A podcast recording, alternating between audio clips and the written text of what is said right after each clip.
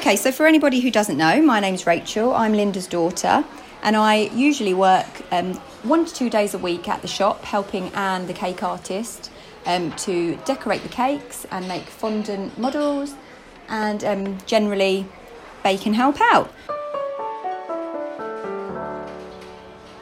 So we thought it might be nice to come up with a little podcast so that it's a good excuse basically to have a sit down with a cup of tea and a slice of cake for a few minutes and just catch up and see what everybody's been up to since they've been in lockdown, and basically just to have a nice little chat with some friends and feel as if you're in a cafe somewhere.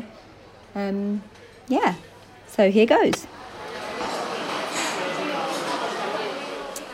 So, how did you get into baking originally? What made you want to come up with the kitchen? Oh, that's a that's a big question, isn't it? I mean, I've always baked. My mum tells me that um, from the time I was sat in a high chair, she would give me a bit of pastry or something to roll out some jam tarts. So, uh, you know, it's quite good to put on my C V that I've got sixty, sixty years experience of baking. um And uh, when you lot were all small, I used to love making cakes for you when you came home after school. Hopefully there would always be some muffins or cookies or something. Yeah, I remember. And um, also for your birthdays, um, you know, I know sometimes you used to crave a cake from the supermarket, you know. But, Colin the Caterpillar. Um, yeah, who doesn't love Colin the Caterpillar? But most of the time um, I used to try and do a, a special birthday cake, homemade cake. For yourselves, I always remember when Sarah was two, making a fairy castle with ice cream cones. Postman Pat, I think we did for Paul. Over the years, lots and lots of um, homemade birthday cakes. So I've always enjoyed baking, but it certainly wasn't something I ever imagined um, making into a career. Um, it was in twenty twelve when I was um, sadly redundant from my what I often fondly refer to as my proper job in international development, yeah. that I began baking, not really because I wanted to do it as a job, but as something that I was doing whilst I was applying for jobs. Um, it was just like... More of a hobby. Was, yeah, it was a new skill I was developing. I, I, even as I was saying that, I was thinking about how during this period of lockdown, you know, many people are saying they've started baking bread or just baking cakes. It was, yeah. you know, you've got a little bit of time on your hands. And because I'd been made redundant and I was applying for jobs, I did have time at home, and I began experimenting with cupcakes, lots and lots of different flavours, and then learning how to decorate them in different ways. So, mm. um, you know, buying new icing nozzles, buying little bits of kit to make sugar flowers and such like. Um, it was ridiculous because we couldn't possibly eat all the, the cupcakes I was creating. So I started offering to them, them to friends, you know, would you would you like to buy a few cupcakes off me? I think, yeah. In fact, originally, I think I just gave them away, and then people said, oh, no, no, we'll buy them from you. And when you originally um, started, what was the name of the company that you came up with? Well, the very, very, very, very original um, concept was um, when somebody said to me, now that you're, you know, entering a new phase of your life, what, what are you going to do? And I said, oh, I'm going to write, bake and create.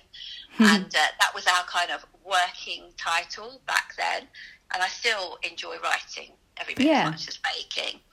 When it came to the the name for the cupcake company, Filled with Love, it was a little play on words, because one thing I liked to do was to fill the cupcakes so that when you bit yeah. into them, you had a bit of a surprise. So they'd have jam or lemon curd or something inside. mm. But I've always loved the idea that cakes taste so much better if they're made with love, and uh, that name just came came about really, and we still we still sort of use it a little bit um in the kitchen, um and I'm sure when we emerge from this period um that that name will also re-emerge. Definitely. Excellent. Okay, so now we've covered how you got into baking and why you started up the business. I just thought we'd do a few quick fire questions um, to just so, for the people who don't really know you that well, just to get a bit more of an insight into um, what you like to eat, what you like to bake, and um, just to know a little bit more about you, really. So we'll start off with, um, what is your favourite cake to eat? Carrot cake. And again, you know, when you're talking about passing things on through the genes, that's Paul's um, favourite cake as well, because... As uh, as we as a family know, he made one very successfully this week. He did. Um, Paul is your son, for anybody who doesn't know. uh, so, yeah, I really, really enjoy a good carrot cake. Excellent. And what is your favourite cake to make? Now, this might be slightly different because I know things like carrot cake and hummingbird, they are quite um, complicated recipes, aren't they? So is there a particular mm. recipe that you enjoy making? Maybe it's because it's easier or because actually it's got more unusual ingredients in it? I really like making cupcakes. Mm. There's something about getting the batter absolutely perfect, getting the right quantity into the um, cupcake wrapper, yep. popping them in the oven and just standing and watching them rise, and you just see that perfect dough. And then when you take them out of the oven and they don't sink back and they don't peel away from the cases, you just know you've created a really perfect, super light cupcake, which then gives you an incredible canvas um, to decorate with buttercream or a really beautiful flower. Um, and again, I do feel that when we reopen, cupcakes are going to they're going to be a very, very big part of what we do, because yeah, you know, lots of big parties um, won't be happening for a little while, but if you're having That's a family true. celebration, what's nicer than a beautiful cupcake for everybody? Definitely. And I think people now are steering away sometimes from the more traditional birthday cakes. I know some of the weddings I've been to, they've chosen to have more of a cupcake tower, or maybe yeah. baby showers, they use them as the favours. Um, yeah. So they're so, just so versatile, aren't they? And it's a really nice take-home for your guests. Absolutely. So rather than having to have the mess of cutting a cake and finding napkins and everything. Okie doke. So next, your favourite flavour combination. Now, this could be tricky because I know there's a lot. This, is, this again is a tricky one, is it? Because I feel I should say something like salted caramel, which is really mm. on trend. And obviously our sticky toffee and salted caramel loafkins are really popular. Yeah. And um, if anybody's interested, I am putting that recipe up on the blog. Ooh. So uh, you'll be able to find that on the website um, probably Yum. over this weekend. But... Um, there's one flavour combination which is always going to be very special to me, and that is strawberry and vanilla, because um, going back to that time when I was baking cupcakes at home and wondering what I was going to do because I wasn't managing to find another proper job, um, I did actually enter a competition, and it was at Fortnum and Mason's in mm. uh, London, and it was using 'Ndali vanilla, which unfortunately is unavailable at the moment, but it's a very, very, very good quality, um, wonderfully flavoured vanilla. Yeah. All we had to do was make something using 'Ndali vanilla, um, take it up to this um, gathering of Fortnum and Mason's, and there was a competition which was judged by a Sunday Times food critic, by the cake buyer from Fortnum and Mason, and various other foodie people. Yeah. And uh, when I got there, I mean, some of the cakes on show were absolutely mind-blowing. They I were can incredible. Imagine.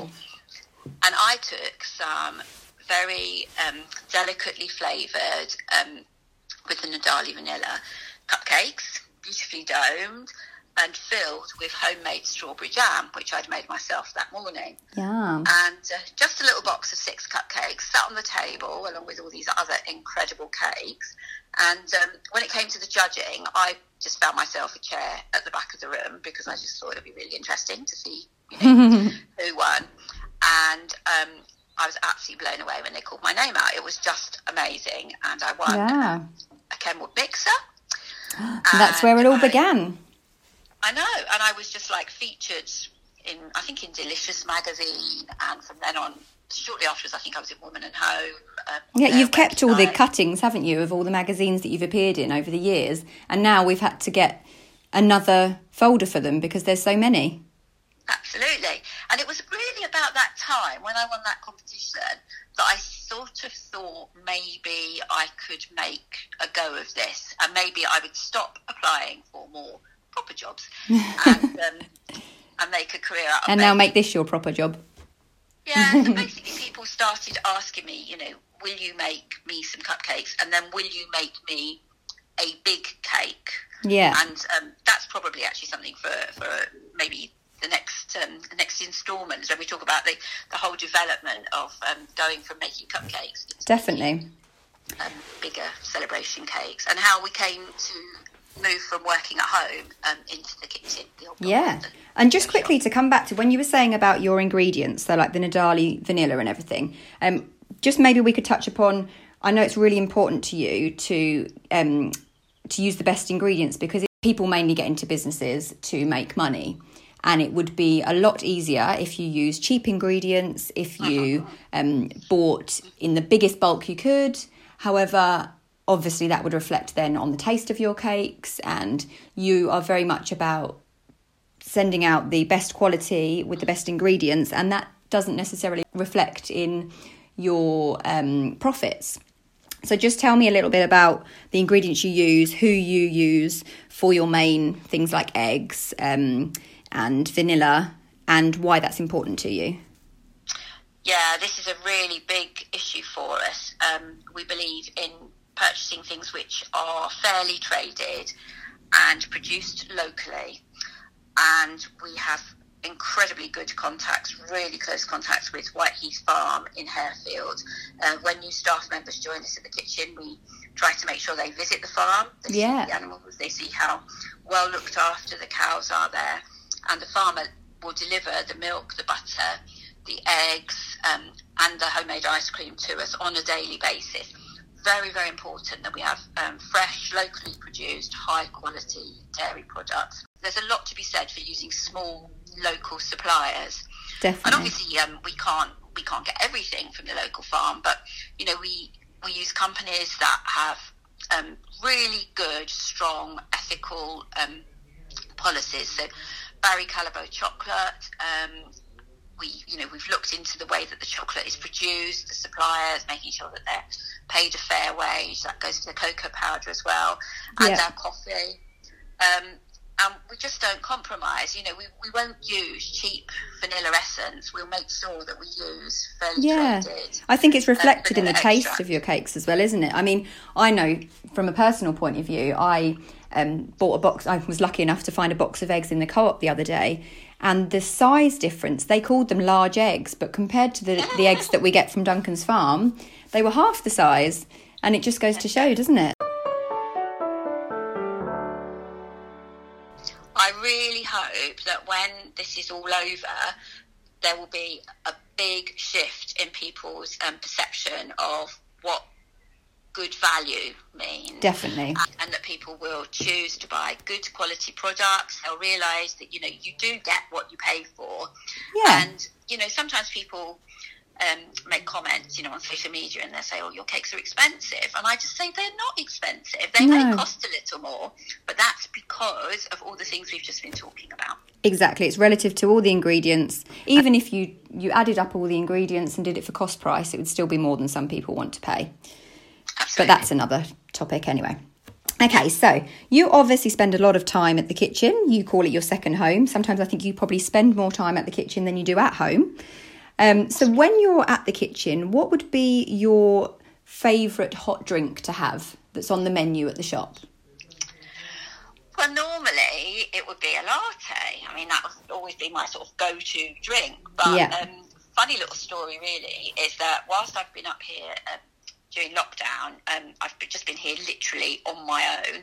Couldn't be more socially distant. um, and I've been I've been sorting through the stock, making sure that we're using up anything which um, is is going to go out of date, you know, donating it to to people or or making sure that somebody who needs something will get hold of it. Yeah. Um, I, funnily enough, um, you know, I've cleaned out the fridges and switched off the fridges, and uh, haven't had a supply of fresh milk here.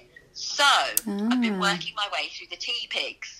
Good chance to uh, try all the new flavours. Yeah, the, the ginger, sort of like sweet ginger tea pig is a really, really good drink. And uh, you feel as if it's kind of, you know, good for you. It's doing, um, yeah. They always say, don't they, have lemon and ginger if you're feeling a bit poorly. You get a lot, get, you feel like it's doing your immune system some good, and you're getting lots of fluid, and you're not having, you know, too much um you know, too much milk all at, all at once, really, because it's very easy. Like, if you have a nice latte, isn't it, then to have another one and maybe another one as well. Definitely. So, um, at least this way. So I would highly recommend that. And after lockdown, when people come back into the kitchen, if you haven't tried our Tea Pigs, then I would really recommend that you do. Mm. And on that note, what's your favourite thing that's currently on the kitchen's menu? If you came in as a customer, what would catch your eye? Uh, I, I'm a bit, bit of a sucker for a smoked salmon and cream cheese bagel. Me too. You can't go wrong. I've been one of those lately, and um, yeah, I haven't had one of those for a little while. So yeah, I, th- I think that would be it. Or, or maybe the um, mozzarella with tomato and pesto panini. That's I thought you might say that, or the one with the rocket and mango chutney. Yes, and the blue cheese. And everybody says, who's opened the fridge? Because we can smell blue That's cheese. The only thing with that one when it's on the special is every time you open the, the fridge, you get a lovely yeah. waft of egg mayonnaise and blue cheese. Lovely. Lovely. Um, okay, now I think I probably know the answer to this one already, but I will see if you answer the same thing. So what is the main thing you miss about the kitchen whilst you're currently in lockdown? The people! the people. Ding! And, um, and especially, I know I'm not, especially my kitchen babies. Um, they're oh, not, me many too. Of them aren't babies anymore. Um, I mean, little Caris and Neris, you know, they've, yeah. they've grown up. Robert and... Um, Ellie and, and Rosie, all those all those little babies that um, you know, we've seen their mummies pregnant. Sometimes we've hosted their baby showers. Yeah. Um, Freddie and Scarlett and yeah, just just so many, and even like Willow and Oliver. I, I just They're like so your extended family, aren't they? Yeah, and it sounds funny that I've spoken to them, but believe it or not, some of them have actually um, FaceTimed me. Some of the families. Aww. So I've had little conversations with them um, online, which has been lovely. And um, one of them said to me, when this is all over, I'm going to have a party and I'm going to eat cake with you and Rachel. Oh, that's so lovely. Do you know what? I think it's hard as well, because not only are you feeling it with the customers, I think for a lot of customers, especially the new mums, they would use the kitchen on a daily basis as somewhere to get out of the house, come maybe for an hour just to sit down, have a sandwich, have somebody else hold their baby whilst they can enjoy a nice hot drink. And obviously they're probably finding it really hard at the moment that they maybe haven't got that that place to go and just get out of the house. Yeah. So... And this is one of the huge challenges, because lots of people have been asking me, why aren't you open, and suggesting um, business models that might enable me to make some money during the lockdown. So, yeah. um, you know, creating products that can then be, you know, delivered around Croxley or something like that. Yeah. But that is a very, very different business model, because... really at the heart of the kitchen, it's the community and it's people coming here and gathering. And yeah. I think it would, even if we were doing takeaways, I think it'd be enormously difficult for people to come and um, and not to stop and chat, because, you know, they are like extended yeah. family. Um, so yeah, we really do feel that. We're trying to keep a little bit of it going. Um, obviously it's not the same, but online, and we've got a, a Facebook group, Friends of the Kitchen, and, and it's been really nice. People have been sharing pictures of what they've baked, asking their questions about baking. um, we have shared some of our recipes, and people are realising uh, that sometimes they're actually quite challenging. And, exactly. Uh, they may well be back for a slice of ours uh, when we reopen. What do you think is the most popular cake that people buy from the kitchen? Oh, well, we did um, we did a survey, I think it was just before Christmas, and uh, Victoria Sponge came out tops, lemon drizzle, mm. brownies, uh, no question about it. So I think these are the cakes the classics. That people are making themselves at home, absolutely. Um, but we've shared some recipes online already, um, actually for a carrot cake um, and for our salted caramel brownies, and for our, and our, our Victoria Sponge and our salted caramel cake. Those recipes are already up on the website, and the sticky toffee salted caramel loafkins will be there later today. Delicious. Because um, we think that, you know, these sorts of times, some people, yes, they do want to try something new, and it might be a little bit difficult and more challenging. Yeah. But lots of people are baking with their children, and they want something that they can guarantee is going to turn out well. Definitely. And that actually leads me on to my next question, because I was just going to round off with what you feel the easiest cake is to bake at home with minimal effort or ingredients whilst on lockdown. I'd suggest making some muffins, because then you only really need flour, sugar, a bit of raisin ingredients, some maybe some milk and oil, perhaps chuck in some chocolate chips, or if yeah. they like dried fruit, you can put some raisins. Actually, what I'll do is I'll um, I'll come up with a recipe, maybe pop that on the website over the weekend as well. Delicious. That sounds good. And also, it's I think it's hard for people who don't bake on a regular basis. Um, I know from, um, I've passed on a couple of recipes recently, and a lot of the time I think recipes come about because people have experimented. So if you don't have something in the cupboard, I mean within reason, but try substituting something else. So if it says chocolate chips and you haven't got any, cut up a chocolate bar. Or if it says raisins and you don't like raisins, put cranberries in. Just experiment and have a bit of fun with it. And maybe you'll come up with something that you can then pass on to somebody else. Yeah, I'd say exactly the same. If you can't get hold of vanilla extracts, apparently that's very in very short supply at the moment again. Yeah. Um, you know, put some lemon rinds in and make a nice lemon sponge instead of a Victoria sponge, like a classic vanilla sponge. Um, you know, you can often adapt recipes. And if you need, you know, if you need sunflower oil and you haven't got any, then you can maybe, you know, put in some vegetable oil. If you haven't got, you know, particular type of milk, you can often substitute in a different one. Definitely. So, and what's your favourite tip if you haven't got any self-raising flour? That's a real challenge. If you haven't got self-raising flour, I mean, if you've got some plain flour, then obviously you can make some brownies or something like that. If you haven't got any flour at all, sometimes you can manage something with, um, if you've got some ground almonds, um, but flour, I think, is is probably like gold dust. Yeah, baking ones at the moment. Definitely. Okay, lovely. Well, that kind of sums up the first podcast. So hopefully that was a nice little introduction into um, the kitchen and how it came about and a little bit more about you. And then maybe next time we'll get into more of a subject that we can delve into. And um, yeah, you can join us again next week on Linda's Lockdown Bites. Look forward to that very much. Lovely to talk to you. And you. Take care. Thank you. Bye-bye. Bye.